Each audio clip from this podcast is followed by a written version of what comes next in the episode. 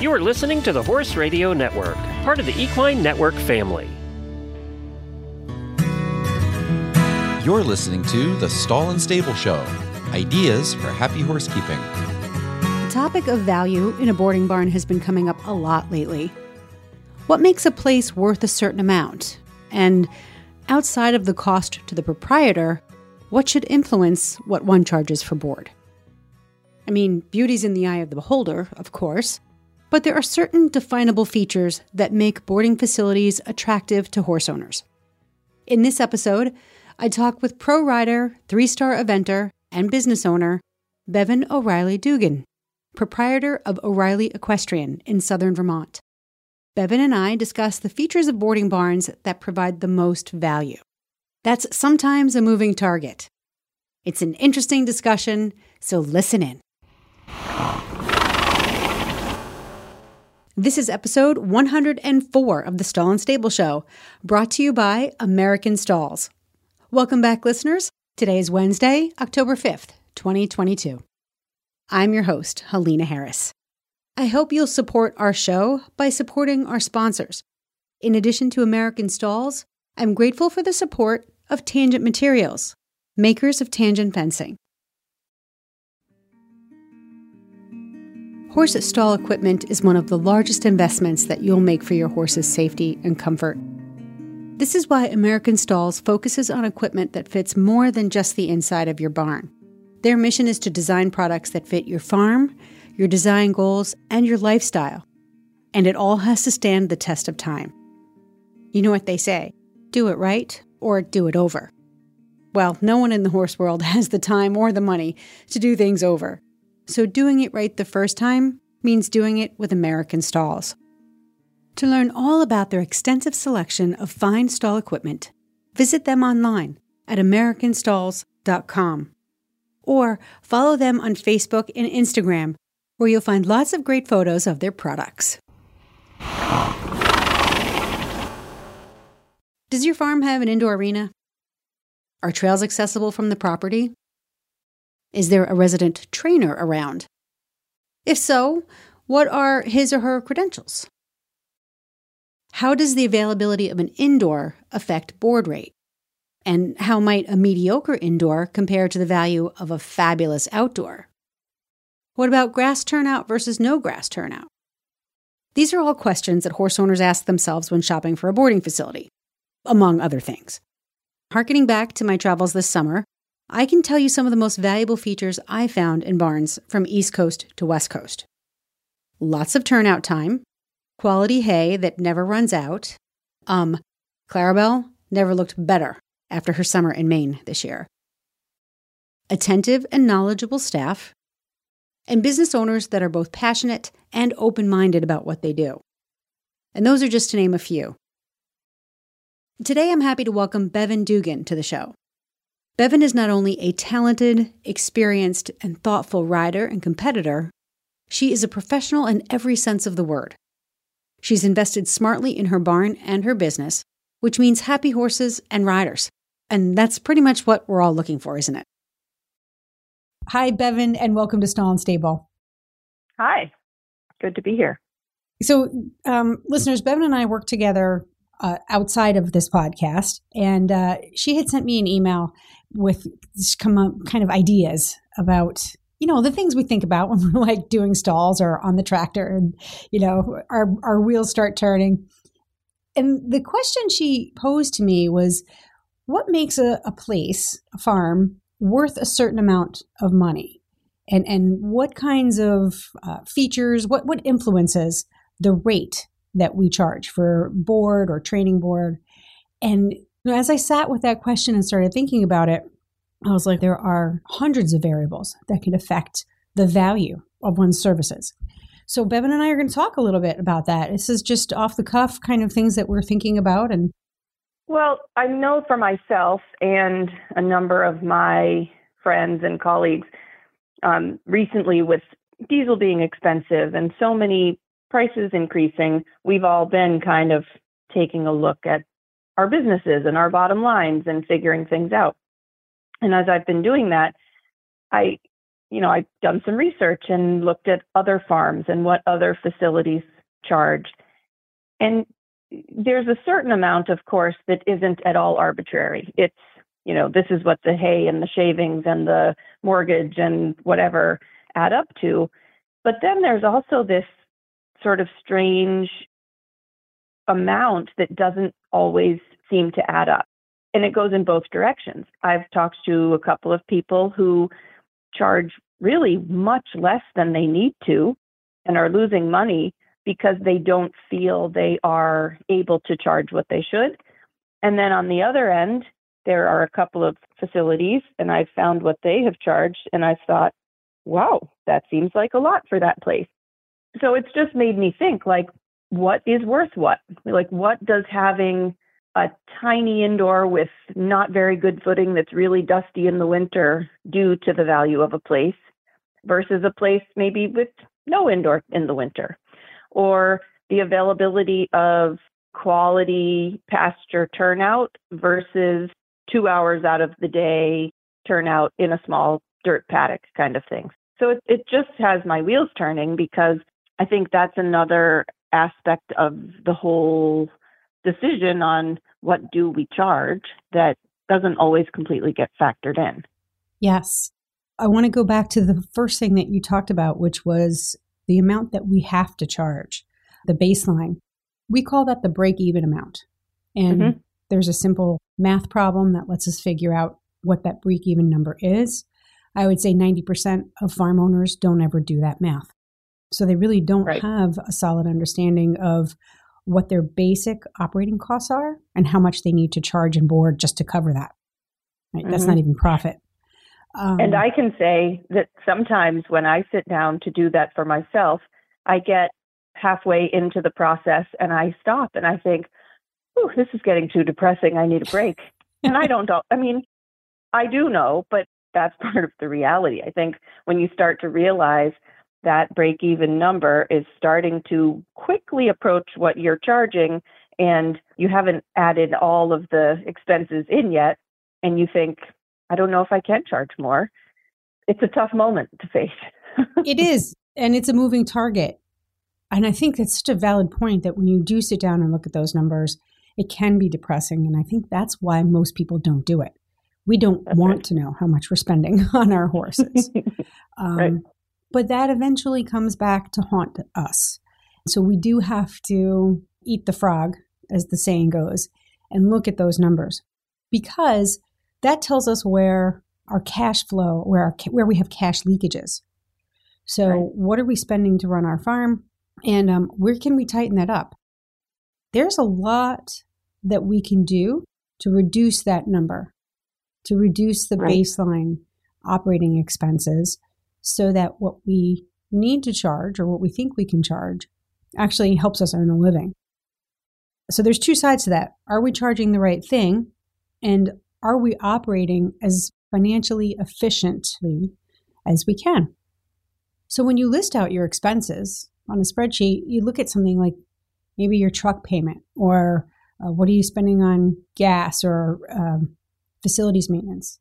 And then you go, hey, you know what? I really don't need to spend that much on lawn mowing or labor.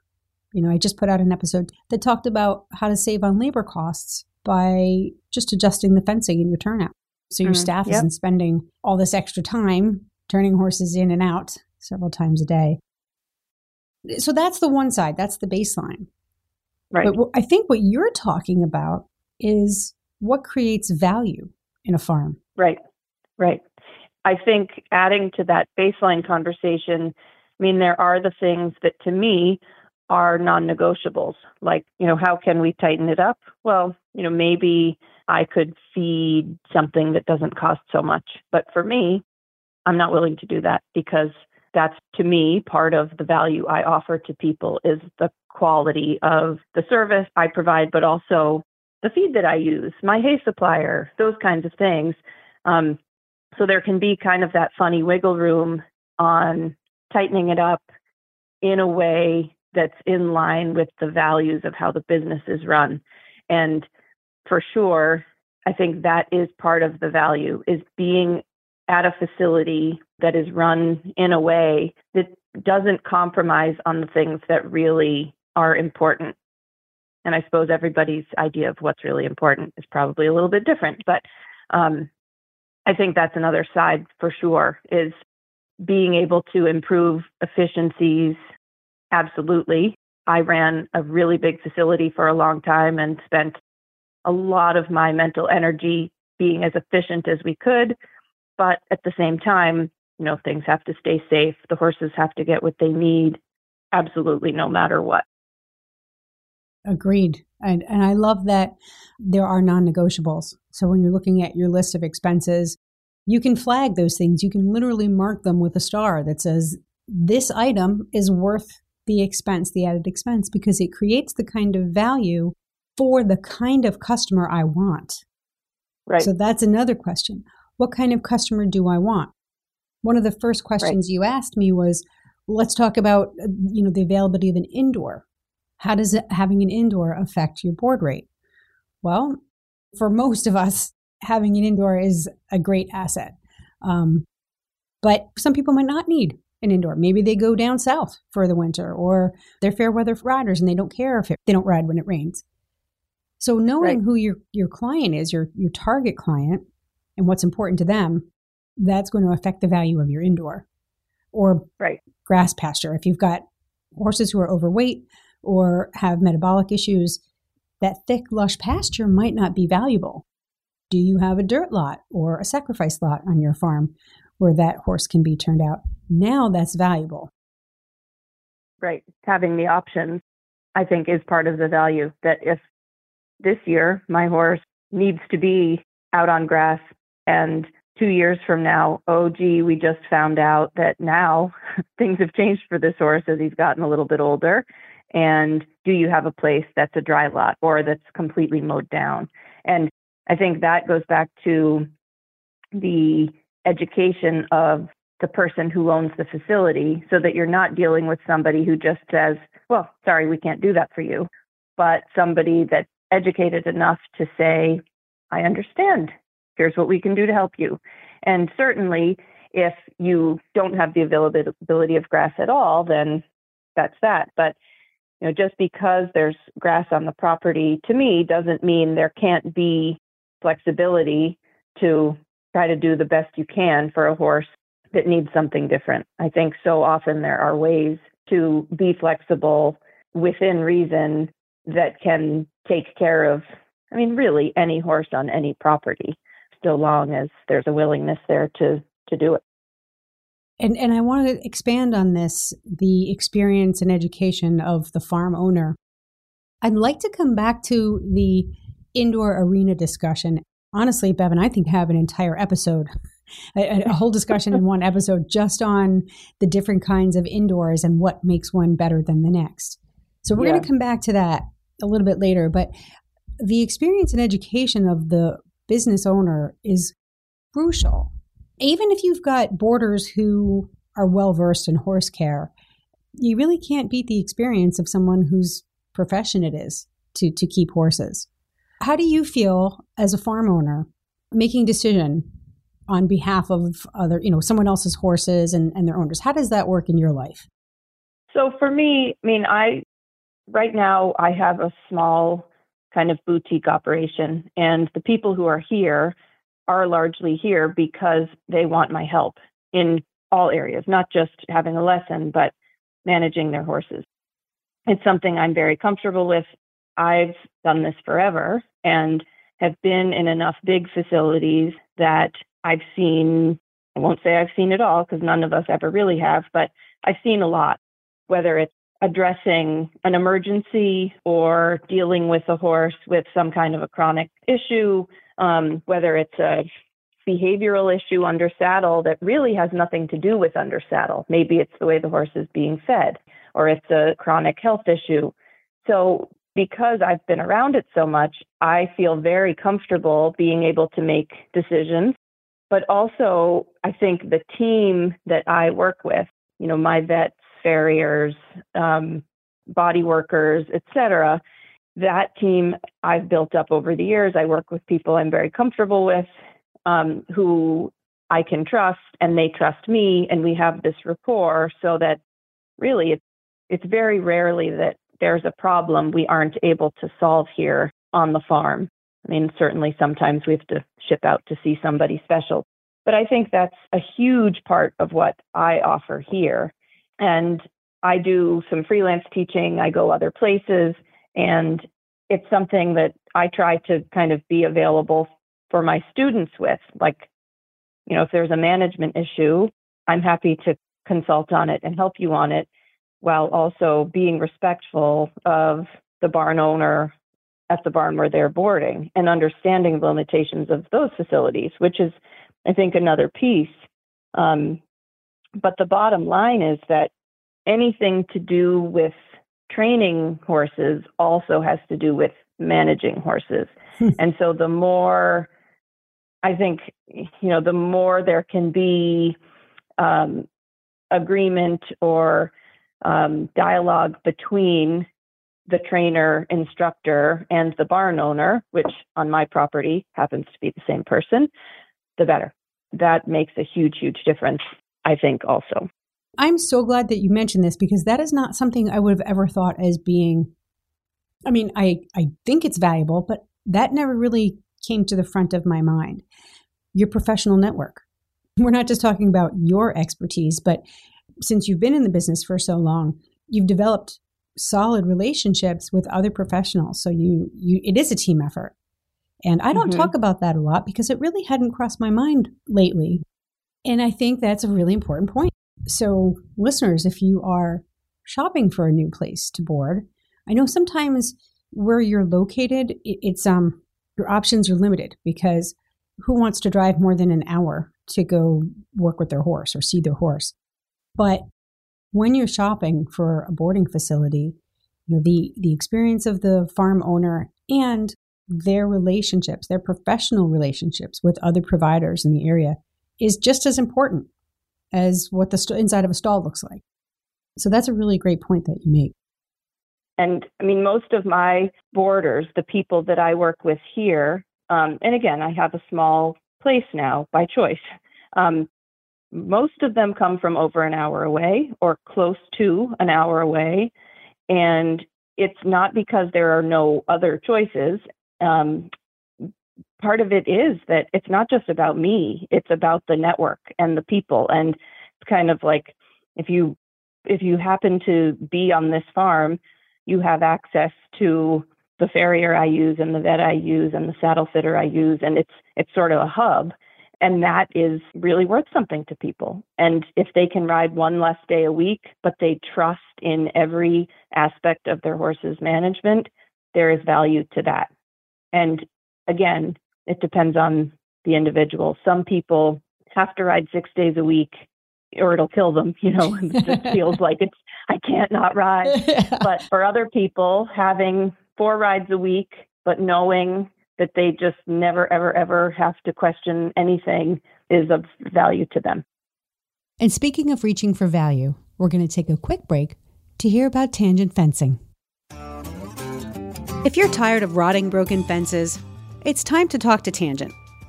If you want perimeter fencing that's safe and durable with a classic style, it's time to talk to Tangent. If you want to spend more time with your horses and less time worrying about your farm, it's time to talk to Tangent Materials, makers of premium HDPE lumber that looks just like wood, but without the worry. To learn more, go to stallandstable.com forward slash fencing. So you're the specialist, you're the expert. And while your your um, facility might be smaller, you still have staff, right? Yes. Okay. How do you ensure that your level of care, that your expertise gets passed down to your staff? What kinds of things do you do in order to make sure that that level of care reaches all parts of your farm, uh, including your staff? That's a really good question because it's not always an easy thing. Um, now I'm lucky because things are small enough. I'm able to be hands on with people and I see everything because you know, I'm here. When I have a new employee, especially, I really keep an eye and try to be very clear with everybody about what the values are here. And often I will say to people, there's lots of ways of doing this task. This is the way we do it here. This is why. It's okay if you don't agree with it. I just ask that you do it anyway. And I'm very happy to explain to you why and answer any questions that you have. Um, sometimes I'll have an employee that says, Oh, I just thought it would be faster this way. And I'll say, I love the way you're thinking. I really appreciate that. But here's why I'd rather do it this slightly less efficient way, but you know, maybe it's a way that's safer. Um, it, so I think to me, it's mostly about that communication of values, like the safety of the horses come first, the respect to the clients comes second, which they're a very close one and two, but I would rather keep a horse safe than, you know, I feel like it's okay if I bruise somebody's ego for a moment because I take their horse away from them and create a safer situation. But I've found that that's been successful. And I ran a much bigger facility with a much bigger staff for a long time. And the same thing, I think just by communicating and leading by example and doing things right and having a clear system and not being afraid to correct people, which doesn't mean screaming and yelling at them, but just correcting and explaining. I've found, and maybe I'm lucky because I've had some really, really good people who've worked for me, but things work with, you know, the, the machine seems to stay fairly well oiled that way. And I appreciate your humbleness here, but I think that um, it's it's easy enough to attract staff and, and employees and help, uh, but it's not so easy to keep them. And there are two things that you said in in that discussion that I want to point out. One is that you said your operation is small enough now where you can see what's going on and you have greater influence over your staff and what happens on a day to day basis in the farm.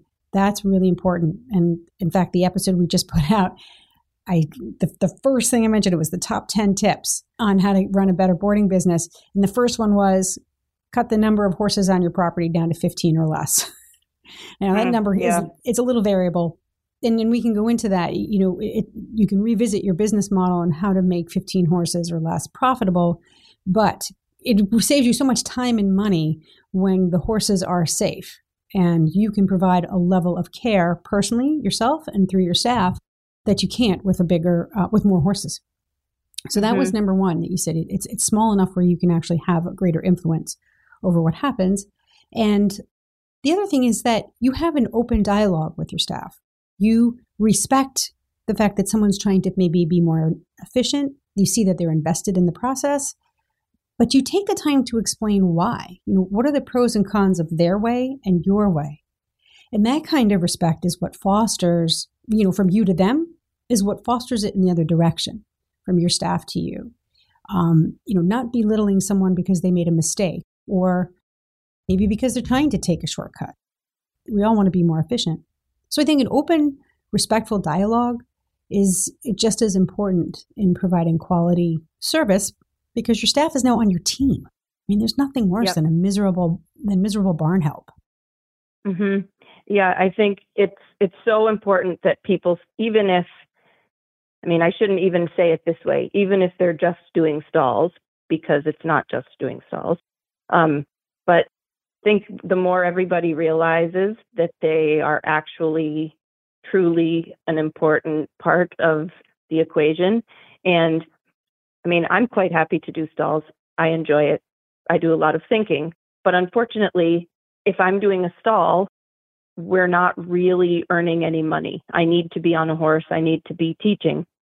So I have to designate that job to somebody else and try to make sure, too, that those people understand I don't want you to be a drone that just goes along. Like, I want you to notice things. Like, if this horse usually has a pristine stall, and today it's torn apart and it looks like the horse has been running laps in their stall all night, I would like to know that. And if this is a horse that usually sucks down both water buckets and today there's only a quarter of one bucket missing, I would like to know that as well. And so the more people realize that their observations matter and that, you know, even if it's something they come to me with and I say, oh, actually, that doesn't really matter, but thank you for telling me. It's amazing the difference it makes in terms of the care for the horses and things that can be noticed. Maybe, maybe it's only by a couple of hours ahead of the horse deciding it has a bellyache. But just those little bits of extra information can make a huge difference for the horses. Yeah. Have you ever had an employee who was there but maybe didn't really want to be or wasn't motivated? How do you spot someone who you feel is a good fit for your barn? Hmm. Um, I mean, I think often you just kind of get a vibe from somebody. I know right now so many people are having trouble finding help for their barns. And again, I I don't know how this happens to me, but I feel like just in the moment I'm getting nervous and desperate, somebody appears that just so happens to fit really well. Um, and even recently, I had some kind of quick turnover, which rarely happens. Most people seem to stay on with me for a while. And I just had a girl who was trying a couple of different jobs and decided she wanted to do a little less with the horses and a little more in this other part of her life. So I had that quick turnover and I thought, oh my gosh, I will never replace this girl as quickly as I need to. What am I going to do? And somebody else just kind of fell into my lap. But I'd say in the past, when I've found myself in those situations where I'm kind of desperate, and I have maybe said, oh, I'm just going to hire this person, even though it doesn't feel right. I just need somebody. I have regretted it and not regretted it in any sort of a dangerous way, but just I've realized, oh boy, I knew this. This person wasn't going to be a fit for me. Um, they're not really willing to open their mind to the way I do things. And now I've got to sort this out. So I think there's a huge amount of going with your gut. And, you know, when I, when I meet people who are thinking about coming to work for me, um, I, I think you can, there's questions you can ask to kind of glean from somebody where their priorities are and where their motivations are. And if it really feels like they don't want to be there and they just need a paycheck and they really aren't going to notice or care, then you kind of have to go with your gut and maybe pass that person over and wait for the next person. And I've had people come work for me who aren't that experienced, but I've just gotten the the vibe from them that they're really willing to try. And more often than not, that works out because even though they don't have a ton of, they certainly need to know how to handle a horse, but even if they don't have a ton of other experience, the fact that they're willing to learn sometimes makes it easier because I can just kind of mold them into exactly what I want. I, you know, it's like, oh, I can teach you my ways. And it's so nice that you don't have any preconceived notions ah, ah, because, ah. yeah, oh, totally, exactly. Come yeah. into my web. That's right. So, you know, it's so funny. There's so many different spin off episodes we can have just on hiring people and how to find someone who's got the right vibe. But willingness is everything. Everybody's trainable. And again, mm-hmm. if you're running a smaller operation, you can train that person in the ways, in your ways. That's one of those efficiencies. If you're looking at going back to our initial discussion about your baseline operating expenses, how can you be more efficient? Well, well trained staff, someone who does things the way you do them. That means a lot less mistakes, and mistakes cost money yada yada yada. Yep. So that's just another yep. um, a- another point in support of a smaller operation. Which brings me to the next point that you brought up in talking about the value of one facility over another. You mentioned access to hacking trails versus a smaller, fancy property. Now, you're an eventer. Eventers tend to have a more well rounded exercise or training program for the horses. And so, hacking trails I think for any discipline is really, really important for that well rounded program. Tell me what you're talking about here. Why, why you pointed out access to hacking trails versus a smaller fancy property? Well, to me, it is hugely important. And not so much where I live because I'm in southern Vermont, there's space. Um, but a lot of barns that are right outside of a city aren't on as much land. And they might have a gorgeous barn, beautiful stall fronts, fancy tack room, and you know, a, an indoor arena and an outdoor arena, and that's it. And so your horse comes out of the stall and goes to one of those two places every day, um, which to me is hard on horses. Where I am now, you know, we're kind of working on putting more and more actual trails in, but we have a circuit that goes around the perimeter of the cleared part of our property. Um, and it provides the horses, even though it's not the same as if you could go out for an hour long trail ride where you never cross your path, it gives the horses a mental break. There are hills, we walk up and down them. You know, we can give them variety for their brains, cross training for their bodies.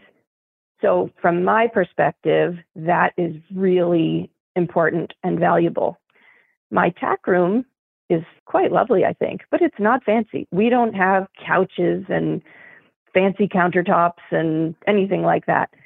So, somebody who wants to be able to have that sort of fancy farm might not be happy here, but their horse might be really happy here because it can go out and do the hacking. And I think there can be, I mean, certainly a facility that has both is great.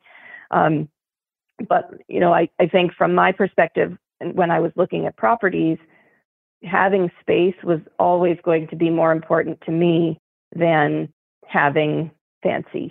And I think that is very much kind of in the eye of the beholder, what's important to a person.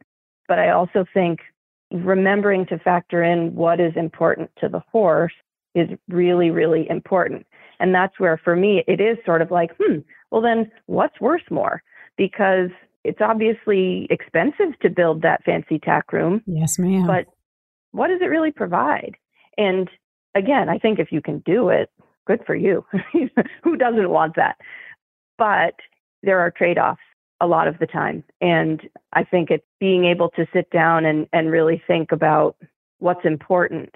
And even though I don't have a European fancy stall front on my horse's stall, he's going to be outside for 12 hours overnight. Gee, maybe that's worth more than that beautiful stall front. Yeah. I, I just think that's another interesting thing to for people to consider when they're valuing a facility. I've actually been in three, unfortunately, I've, I've boarded at three different barns that placed a high value on how things looked. When a farm owner doesn't truly understand what horses need, convincing them that their fancy lounge and yep. tack room in there isn't important is so frustrating. And and I do think that the money that's spent not only to build out those parts of the farm but to maintain them is wasted money. That is money that could go into the farm elsewhere, you know, d- developing hacking trails, let's just say, or safer fencing. So I would actually kind of steer clear of farms that were super fancy. They're going to have a price tag that goes with that. And I think what you're saying is if you can afford that kind of price tag, go for it but you're not going to get the same kind of experience in the saddle that you would get with a um, a more humbly designed, laid out farm. And and the difference right. I, is who's designing for the horse and who's designing this property for the human. There's a balance, right? right? We don't want to. Um, we have to put the horse first because without them, we, we don't get to do what we enjoy but we don't want to completely discount the human needs or you know those conveniences that make riding our horses possible but i would stay away from anything that has lots of glitz and glamour and, and shine um, it's just it would be i don't want to say a red flag but it would be something that I, would make me look a little bit harder at the turnout at the fencing at the expertise of the management etc Right, I agree. It, it's to me, it's not a, it's not a bad thing. It's just making sure you re, you sort of look at the money that's been put into that aspect of the facility. Has it also been put into the other aspect? Because your horse doesn't care about that, and I think at the same time, a facility that might not be as glitzy and fancy should be clean, should be tidy. So it's not that we're talking about going into a, a dumpy place that has dirty floors and cobwebs everywhere and, you know, blankets thrown around on the floor. I think for sure every facility should be neat and tidy and cobweb free and those kinds of things. But it, it's looking at it more through the eyes of what your horse wants instead of kind of being blinded by the marble countertop in the bathroom. there, there's um one of the the country club facilities that I'm familiar with has it, it has all the bells and whistles. It was built that way, but the staff that's there, they blow the aisleways. It's a long straight barn. They blow the aisleways every day, but they never rake up the debris at the end of the aisle. Hey, maybe they sweep some rubber mats that are there, but all that debris just sorts sort of accumulates to the left and the right of the the entrance. And what happens when that kind of debris just sits? It starts to decay, and that mm-hmm. starts to attract flies. And so you've got this big, beautiful barn that's just riddled with flies. No matter what they do, oh. the fly population just gets worse and worse every year, and nobody seems to understand why. Huh, interesting.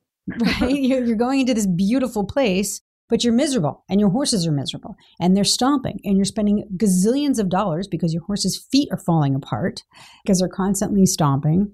Um, yep. So they're just, again, that goes back to pretty is as pretty does. How an, a facility is run and the knowledge of the people running it is way more valuable than the features inside the ladies' lounge. Um, okay. Form versus function, quality versus quantity. We we talked a little bit about form versus function, but if you want to expand on that, um, what are you thinking about this phrase? Because of course it applies to everything that we're talking about. Yeah, I think it's. I mean, very much like what what we were just talking about. Um, I think too, just looking closely at things like the footing that's in the arena and how well it's cared for. I have been to places that have high end footing, but people who don't know how to maintain that footing. And sometimes the, the really high end footing is actually really bad when it's not at the right moisture level, when it hasn't been dragged correctly or often enough. So things like that that when you when you're looking at the value of a place it's not just about, oh, wow, look, they have this fancy footing, but asking questions about how do you maintain this? How do you water this? How often do you water? Uh, how often do you drag? Things like that really, really make a difference. Um, I recently invested in very, very good footing for my arena, and I worked with somebody who educated me to a degree that I probably didn't need to have um, on all things to do with footing. And it's fascinating, fascinating, um, and so important. And I'm so grateful for it because had I put the money into buying footing and not known what I know from him, it wouldn't have been worth it. So being able to look around at those aspects of a property and again, the more educated consumer, boarder, uh, will know what questions to ask and, and thinking about being able to look and say, oh, you know, I noticed, I noticed you feed these two different kinds of hay, or I notice there's two different kinds of hay in your storage area. Talk to me about that. Who gets what? Why do you do it that way? Those kinds of questions so that you're not just observing what's there, but you're asking why it's there and how does this work and what does my horse get those kinds of things will be what really makes the difference in the experience in reality. Yeah. The, the footing you know it's funny because i, I was just looking at it um, somebody had posted an in search an in search of ad on facebook and they were looking for a facility to rent. And she happened to put in you know I, I, i'm looking for this i'm looking for that. I'm looking for something with an arena that has footing that would be supportive of a horse jumping a meter 40. And mm. I thought that was a really great thing to put in there. This is yeah. a horse owner who knows her horses, who knows the importance of footing, and felt it important enough to put that in the right in the front of her ad. So this is what she does. She's a Grand Prix show jumper. The footing is very important to her. So, uh, you know, knowing what what discipline your horse is, what kind of footing is helpful for that discipline. Barrel racers are going to have very different footing needs than show jumpers, than dressage riders. Right. I can't tell you the amount of research I did before I my arena in. I couldn't afford super fancy footing. But here's what I did learn. You will get a different answer from every different footing manufacturer. It's just like shopping right. for saddles. Everybody's footing is better than the next guy's footing. And and they will tell you why. So at the end of the day, you have to make a decision, but it has to be an informed decision based on so you need to know a little bit about what kind of footing is supportive for the horses in your discipline. And what I did was go to an independent company person who does not sell the footing, but consults with horse shows and engineers footing and measures how footing performs so that I was able to make an informed choice. And that's another thing that is, again, you go to a farm that has the quote unquote fancy footing and realize it's not actually done in a way that is supportive of the discipline. Like you said, jumping a meter 40, you want to make sure that that horse is going to land on the right thing and when they're coming down from a big jump and that's a whole other piece of it. I think the the more specific and or the higher the level of the discipline you're in, whether it's show jumping or barrel racing, the more specific the needs of probably not just the footing, but the entire facility for your horse. And again, that's where the education of not just the you know someone who's able to jump a meter 40 but somebody who understands the management that goes into a horse like that they'll want to be looking for certain details throughout the facility that they board at.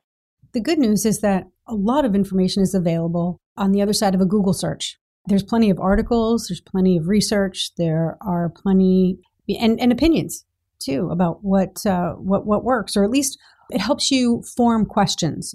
And and I definitely a hundred million thousand gazillion percent support the idea of talking to an independent consultant. So, uh, Bevin, mm-hmm. I love that you did that.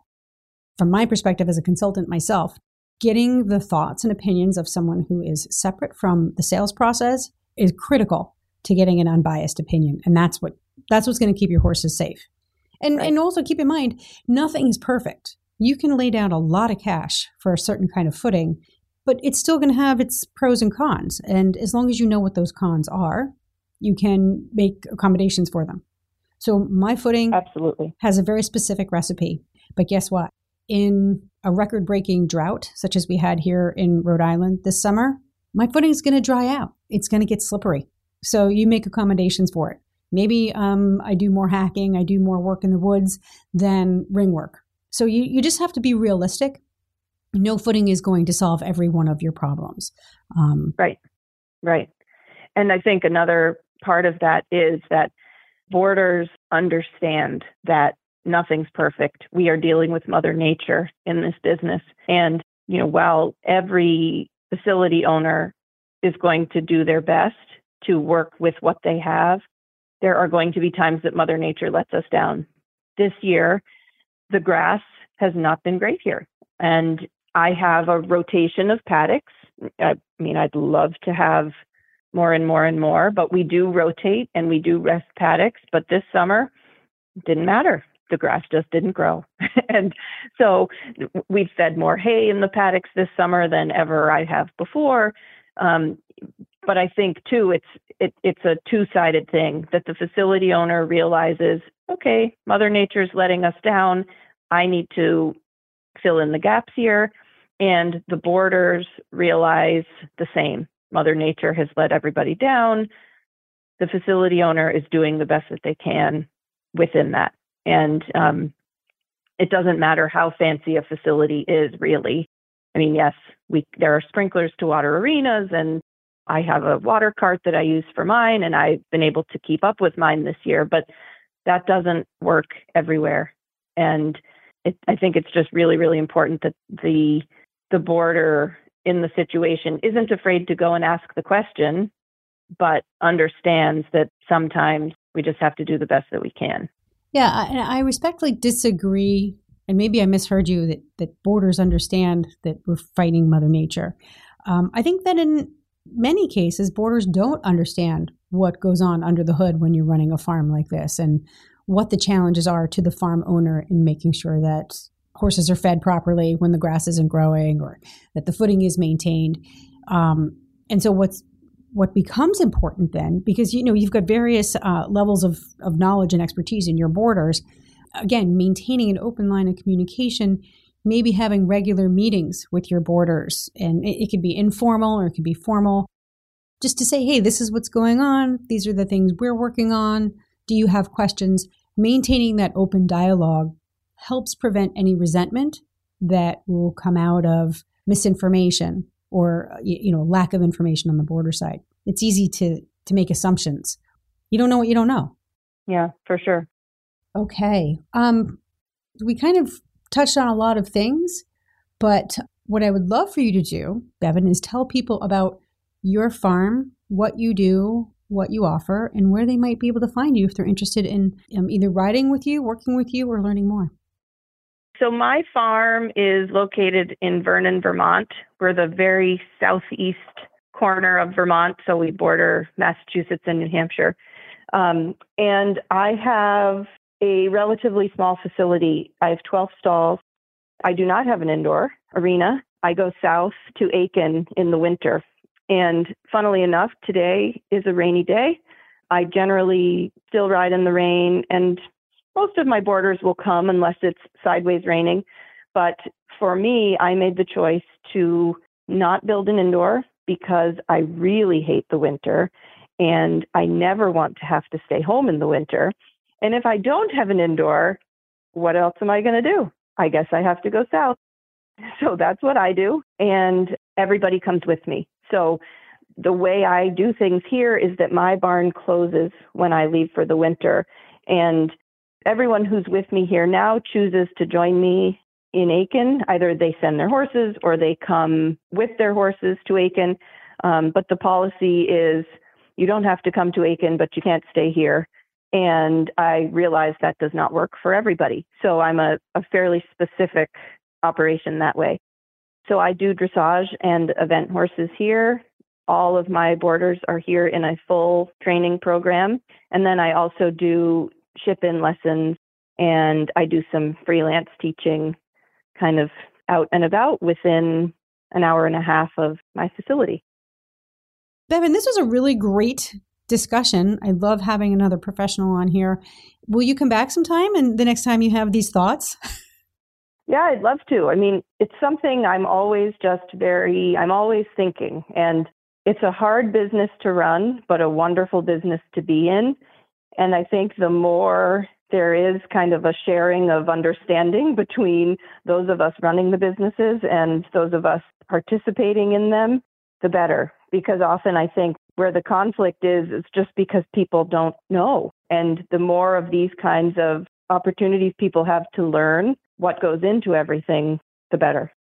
And I think the boarding model is going to shift as we learn about what's better and safer for horses things that we didn't know 10 or 20 years ago, we know now. And that's changing the way we design our barns, the way we run our businesses, and the way we take care of our horses.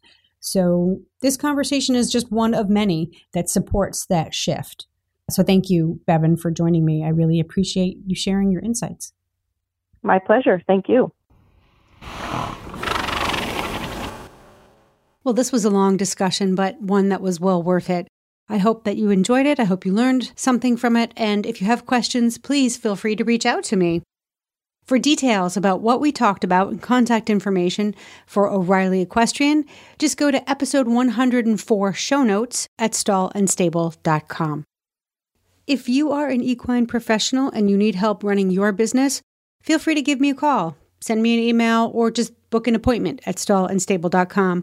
I'm available for hourly consulting remote, or on farm. If you'd like me to pay a visit to your farm, I can do that too. Likewise, if you are a private farm owner or you're looking to build a barn for the first time, bring your horses home, and you'd like some advice on how to do it right, I have appointments available for that as well. Again, just go to stallandstable.com and click on the services link. Thank you, listeners, for tuning in once again. I do appreciate your support, and I hope that you will support our sponsors. Thank you to American Stalls and Tangent Materials. That's going to be a wrap for this episode. I hope you enjoyed it.